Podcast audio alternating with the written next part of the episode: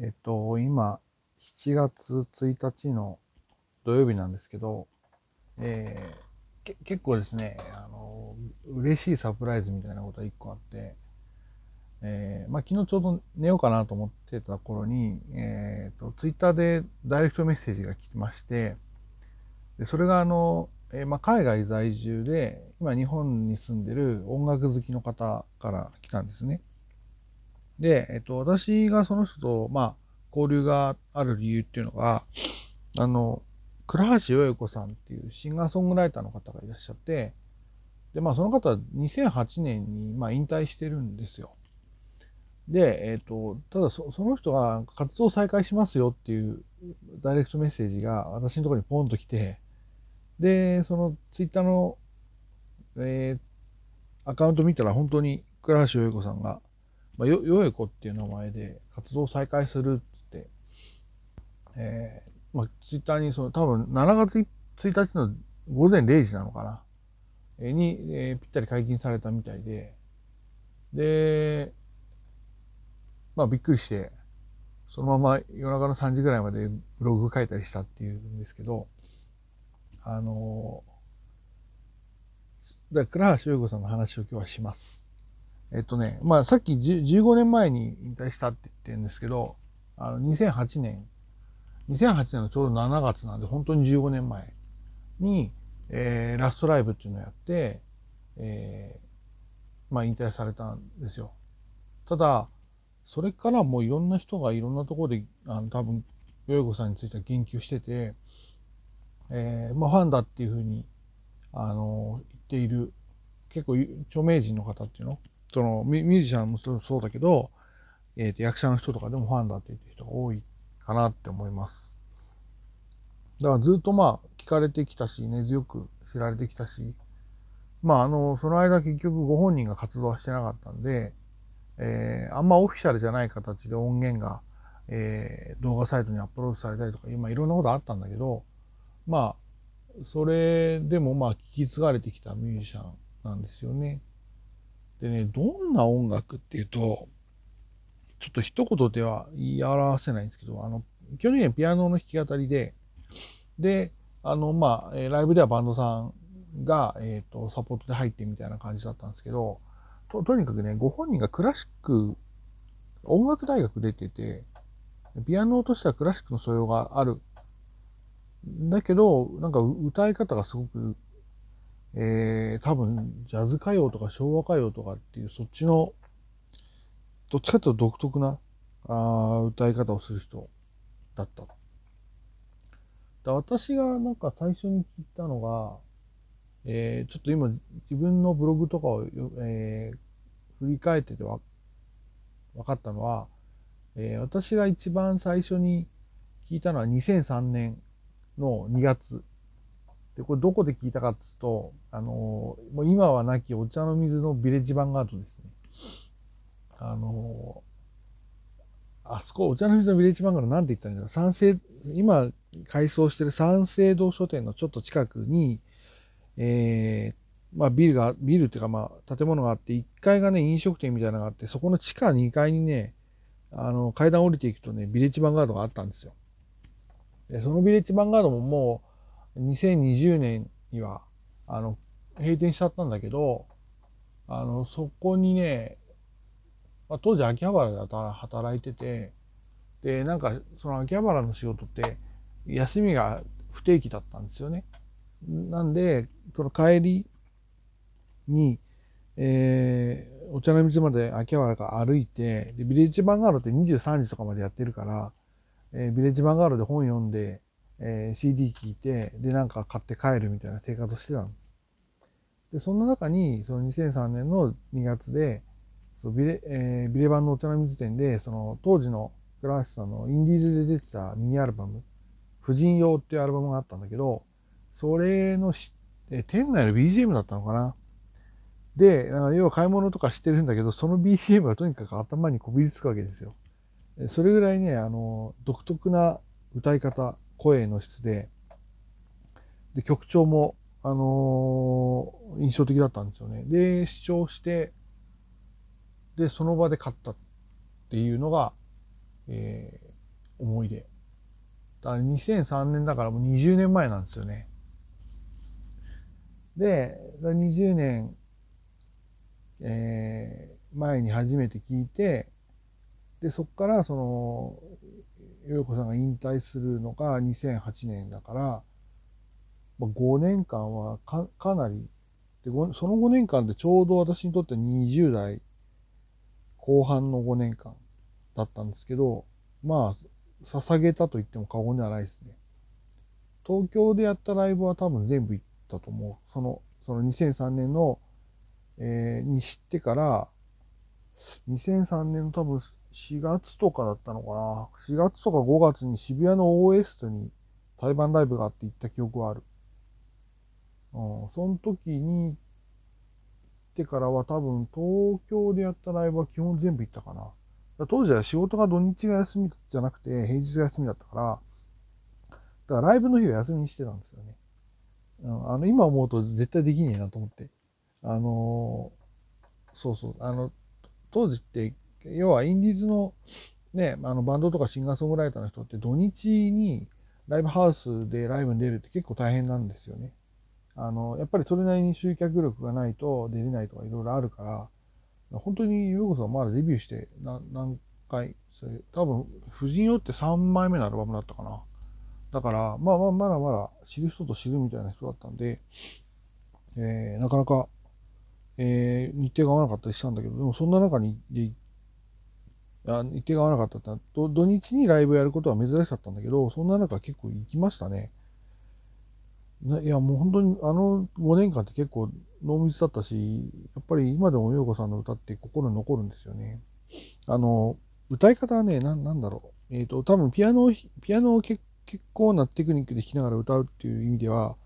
えー、矢野明子さんとかに近いなっていうのを一番最初に感じましたね。ただそのテンションの幅みたいなものが、えー、なんていうかな、あのか、かなりね、ネガティブな歌とかも歌うんですよ。あの歌詞の内容がね、そ要は、まあ失恋、そう、最初聞いた時は失恋かと思ったんだけど、どどっちかっていうと多分自己肯定感の低さみたいなものを歌う。そう、あの、なんだけど、だ例えばその歌詞の中に、あの、夜は自己嫌悪で忙しいみたいなさ、そんな歌詞があったりするの。で、だから、そういうかなり自己肯定感の低い自分を歌うんだけど、なんか曲調が、そそのなんかさっき言ったように昭和歌謡とかジャズ歌謡とかさあと歌い方のテンションとかもかなりハイトーンボイスで歌ったりするからあれはちょっとやっぱりあのあんまりいなかったな当時の当時の J-POP と言われるジャンルでもそんなにいなかったあのジャズを組み合わせたその音楽をね、えー、歌物の音楽をやるっていう人はいたけどそこにその歌詞の世界が要は暗いっつうか、だから、フォークソングみたいな感じ。フォークソングとも違うんだよな。フォークソング、な、でもフォークソングにも近いのかな。多分、その、ちょっと内省的なんですよね。自分を見つめるような歌い方を、えー、歌い方というか歌詞なんですよね。なんだけど、歌い方がオープンなんだよね。だすごい、すごいなんかね、癖になる人だったなって思って。で、そうで、えー、まあずっと聴き続けてたと。で、ただまあ、彼女自身がいろんなものを出し切ったって言って、まあ多分、あの、まあいろいろあったんだと思う。あの、途中でね、メジャーデビューしてビクターに所属になって、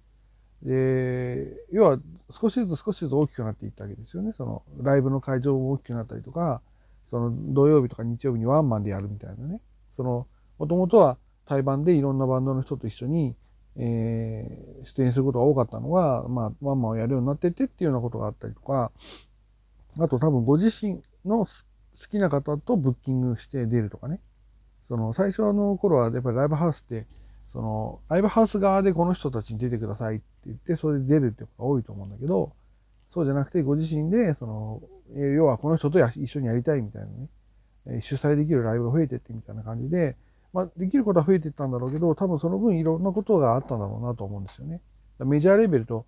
で契約すると、やっぱりし、えっ、ー、と、曲をね、この期間中に例えば CD は何枚リリースしなきゃいけないとかいろいろあると思うから、そういうのも大変だったと思うし、あと、多分ご本人の性格的にあんまりいろんな人と、その、全然知らない人と一緒にいろんなことをやるというよりは、やっぱり、なんていうか、信頼できる人たちと少しずつ少しずつやっていきたいみたいな人だったと思うから、まあそんなこともあって引退したのかなとは思ってて、で、まあずっと気にはなってたんですよね。で、ずっとその、あれもやって、私自身はあの、YouTube、YouTube じゃねえや、ブログ、ブログをずっとやってて、えー、まあそこになんかあるとポツポツ書いてたりしたんだけど、まあ、あの、話題がまああったりはなかったりはして、まあ1年に1回しか更新しない年とかもあったんだけど、でもなんかね、5年、5年ぐらい前か、2018年に、その、あ倉橋洋子さんがその別の名前で、えー、中国で、えー、曲をリリースしたらしいとかね、えー、なことがあったりとか、あのまあ、あとは他のミュージシャンの人の、え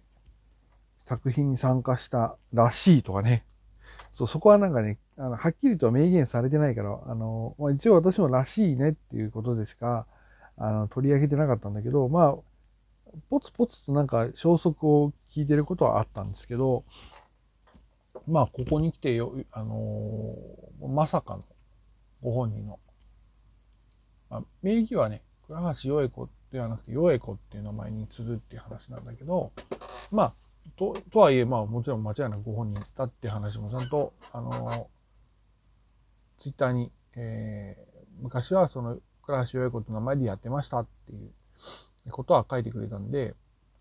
あの、まあ、そういった形で戻ってきてくれたことは嬉しいなというふうに思いました。思いましたとか思います。っていうところ。でこれからなんかどうどんな感じで活動していくのか分かんない。なんかツイッターを拝見するとやっぱりあんまり体調がよろしくなくてっていうことも書いてたから。で今でもそうだっていう話なんで。だからねまあ、まあ、ちょっとずつちょっとずつやるのかなと思うし。でもしかしたらねあの当時とと今とではやっぱり音楽業界自体もかなり変わっていると思うんですよね。だって今まあね、例えば、昔だったらその定期的に CD、シングル出して、アルバム出して、で、そのアルバムの曲を演奏する、えー、ライブをやって、みたいなものの繰り返しだったけど、今そうでもないじゃないですか。その、本当配信、配信だけでリリースするけど、そこですごく話題になるとか、ね、そえー、もっと言えば、例えばもう音源とか曲はもう YouTube とかで全部聴けるようになってるとかね。それでなんかライライブとかもあんまり、あえて出ないとかさ、覆面、覆面じゃないけど正体をあんまり明かさずに、で、ライブとかにも出ないけど、曲はなんかすごい聴かれてるとかさ、曲はだからしかも SNS とかですごい聴かれてて、SNS で、例えばサブ、えっ、ー、と、サビのとこだけカッティングされて、それがすごい話題になったりとか、ね、だって曲だって単体で買うわけじゃなくて、あの、サブサブスク入ってそこに聴くとかさ、いろんな形式があるから、だからもしかしたら今の方が多様なやり方があるのかなと思うし、そうなると、えー、まあ別にその、私も、まあライブやってくれたら嬉しいし、えー、ね、曲がリリースされるのは、まあリリースされると思うけど、えー、それはまあ、C、CD だであろうと CD でなかろうと、まあそれはね、曲は聴けるっていうのは嬉しいし、みたいなね。だから、どう、今の音楽業界、その、要はか彼女がも、彼女、ヨヨコさんがもともと活躍していた、その20、20ちょっと、20年前、25、6年前から20年前、15年前ぐらいか。そのあたりの音楽業界とはまたちょっと違うわけだから、だから新しいヨヨコさんに合った、なんか、音楽活動の仕方をしてもらえれば嬉しいなっていうふうに思いつつ、えー、応援していきたいなっていうふうに思ってます。なんかすげえ取り留めないけど、そんな感じです。まあ、嬉しいですやっぱりね、好きな人が、あの、そうやって、やっぱり音楽すごい好きな人だからね、よいこさんって。だから多分、まあ、活動はしてなかったっていうか、表立って活動してなかった時期も、まあ音楽が好きで音楽はね、聴いたり歌ったりしてたと思うから、なんか、そうやって音楽ずっと続けててくれて、で、改めてまた音楽やってくれるっていうのは嬉しいなっていうふうに思いました。っていうような感じかな。えー、すげえ長い15分ぐらい喋っちゃったけど、そんなとこです。